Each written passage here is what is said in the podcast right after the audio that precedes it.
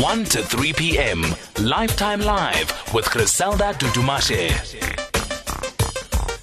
Lifetime Live with Griselda Dudumashe. As we've promised you throughout the week, uh, that we will have a conversation around the name change from Grahamstown to Makhanda.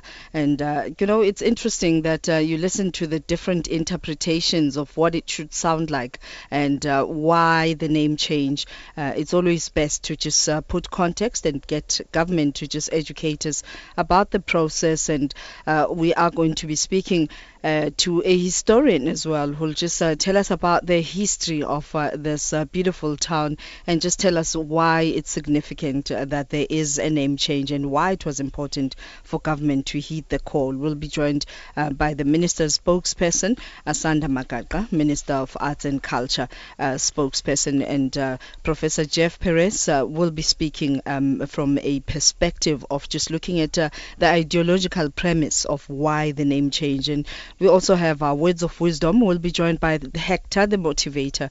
Looking forward uh, to some laughter. And a little later, we have a comedy feature, uh, and uh, we'll have Phil Spectrum and Stuart Taylor, or shall I say, the always sold out Stuart Taylor will be joining us. And a bit of jazz, what's going to be happening at the Jazz Evening Ekurhuleni.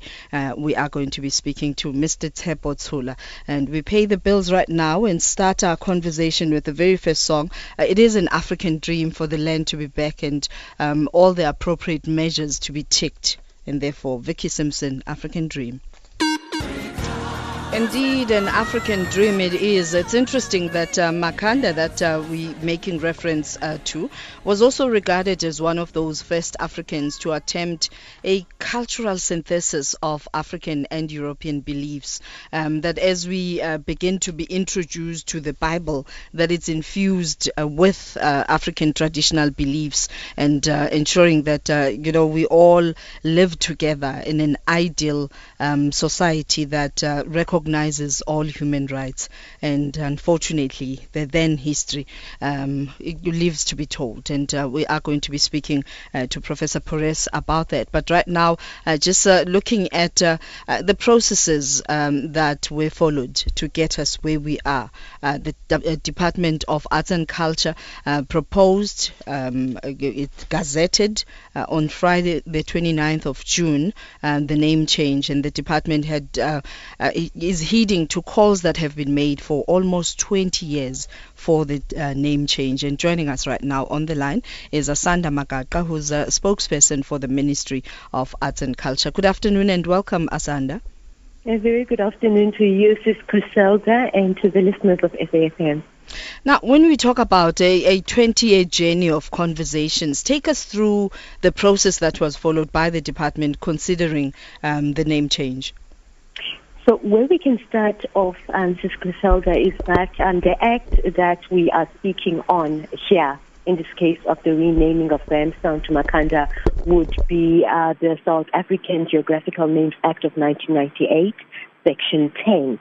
And to talk more specifically to the question you're asking of the process itself, um, that act um, gives the minister the powers to sign off on um, what the South African Geographical Names Council um, recommends as far as a name change is concerned mm. after the council has met to consider it and after receiving applications from the provincial geographical names committees which coordinate the names from different municipalities.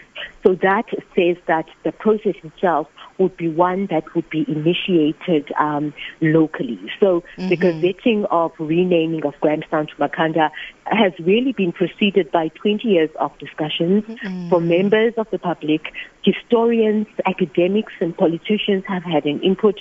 So as early as uh, 2012, uh, the Makhanda local municipality started the public engagements on the possible name change of Grahamstown when they were already dealing with uh, changing the names of the streets of mm. the local municipality. But it's only in 2015 that this, uh, these discussions then culminated in, in, an official application that went through the process to the SAGNC, that's the Geographical Names Council, and the Minister of Arts and Culture. And the matter was uh, then escalated uh, to the Eastern Cape Provincial Geographical Names Committee, who then went back to the local municipality and uh, they again undertook public participation from stakeholders. And the public participation with the stakeholders at these two spheres of government then resulted in four names coming out um, of the entire process. Those names were Rini, which is the name we already know to mm. be um, what uh, the Xhosa residents of Grahamstown refer to the town as Rini. It was Rini, Makana, Makhanda, and Nxele. Now, Makana, Makhanda, and Nxele are one and the same person. Mm. Um, Makana would be the bastardization of the name Makhanda. Um, in the in the Eastern Cape, you know, I, I still remember growing up, you know, seeing uh, when when the democratic dispensation came, w- watching the boards uh, of the town names change. So you would have had a name like um, Tata, and yeah. it would be changed to Tata. You would have had a name like Kentani, and the actual name was Brendane. So mm. this is how we ended up with Makana. It's a bastardization of the name Makhanda. So those were the four names that ultimately came out of that process, and um, the one that was recommended to the minister, not least because of the historical significance of it, was that of Makhanda. Of Makhanda. Uh, does that mean uh, perhaps there would be um, also re-looking of the imaging of uh, Makana? Um, because if it is indeed um, a, a, wrong name, uh, that should be corrected, isn't it? It, it, I would certainly think so, um, Sis Griselda, but that would be a process that is entirely mm. um, up to the local uh, sphere of government, and uh, thereafter it would have to go to the provincial um, geographic names council before it comes to the South African Geographic Names Council, and then to the Minister of Arts and Culture. So I, I so, guess um, that the question then begs to um, be, who comprises of the council. The council is an entity of um, the, the, the, Department of Arts and Culture. So it, it really comprises experts and, and historians, academics. You remember, Sis Griselda, that um, the renaming of anything, entity, town, um, institution, um, street, bridge, all of that, it's not something that just got concocted um, without a context. As far back as the Truth and Reconciliation Commission, there was a recommendation that the renaming of geographic features be a form of symbolic reparation to address an unjust past. Mm. And these reparations included changing the names of geographical places. Now, what the minister said when um, in his statement on Friday announcing the gazetting was asked the question that surely we cannot prove ourselves committed as government to fully achieve these reparations if we retain the names such as Grahamstown, mm. named after Colonel John Graham, whose name is captured in history as being the most brutal and vicious of British commanders on that frontier, whose mm. campaigns were executed in his own words with a proper degree of terror. He was praised by British authorities for breaking the back of natives. So that was the question that Minister Mthethwa posed on Friday, um, justifying and saying why the importance of recognizing Makhanda, who was the Xhosa warrior, the philosopher, the prophet, the military man, the man that long before on Nelson Rolihlahla Mandela, Walter Sisulu, um, um, Govan Mbeki, mm. um, were sent to Robben Island. We forget that there were chiefs and there were people like Makhanda who were sent to Robben Island. When we use the expression Ubuya Kanxele, its direct reference is to Makhanda because they tried to escape from Robben Island and drowned on their way back to shore. So sure.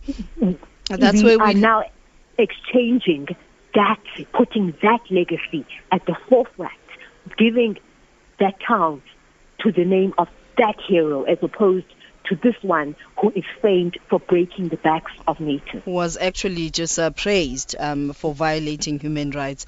Uh, Asanda, thank you. Thank you very much uh, for giving us uh, that context. Well, one last thing, Sis Griselda. Sorry, um, I, I, know that, um, that, that, there's a campaign called Gram- Grahamstown is still Grahamstown. And one of the things they're saying is that the government gazette is defective in that it does not inform uh, members of the public that um, there is still a 30 day period to, to complain or to object to the name change. Now, it is common cause that once a government gazette uh, publishes that government decision, Yeah. there is always a 30, A 30 day, day period, period. to lodge a complaint. And I just want to use this opportunity to say that the email address for the minister is minister's office at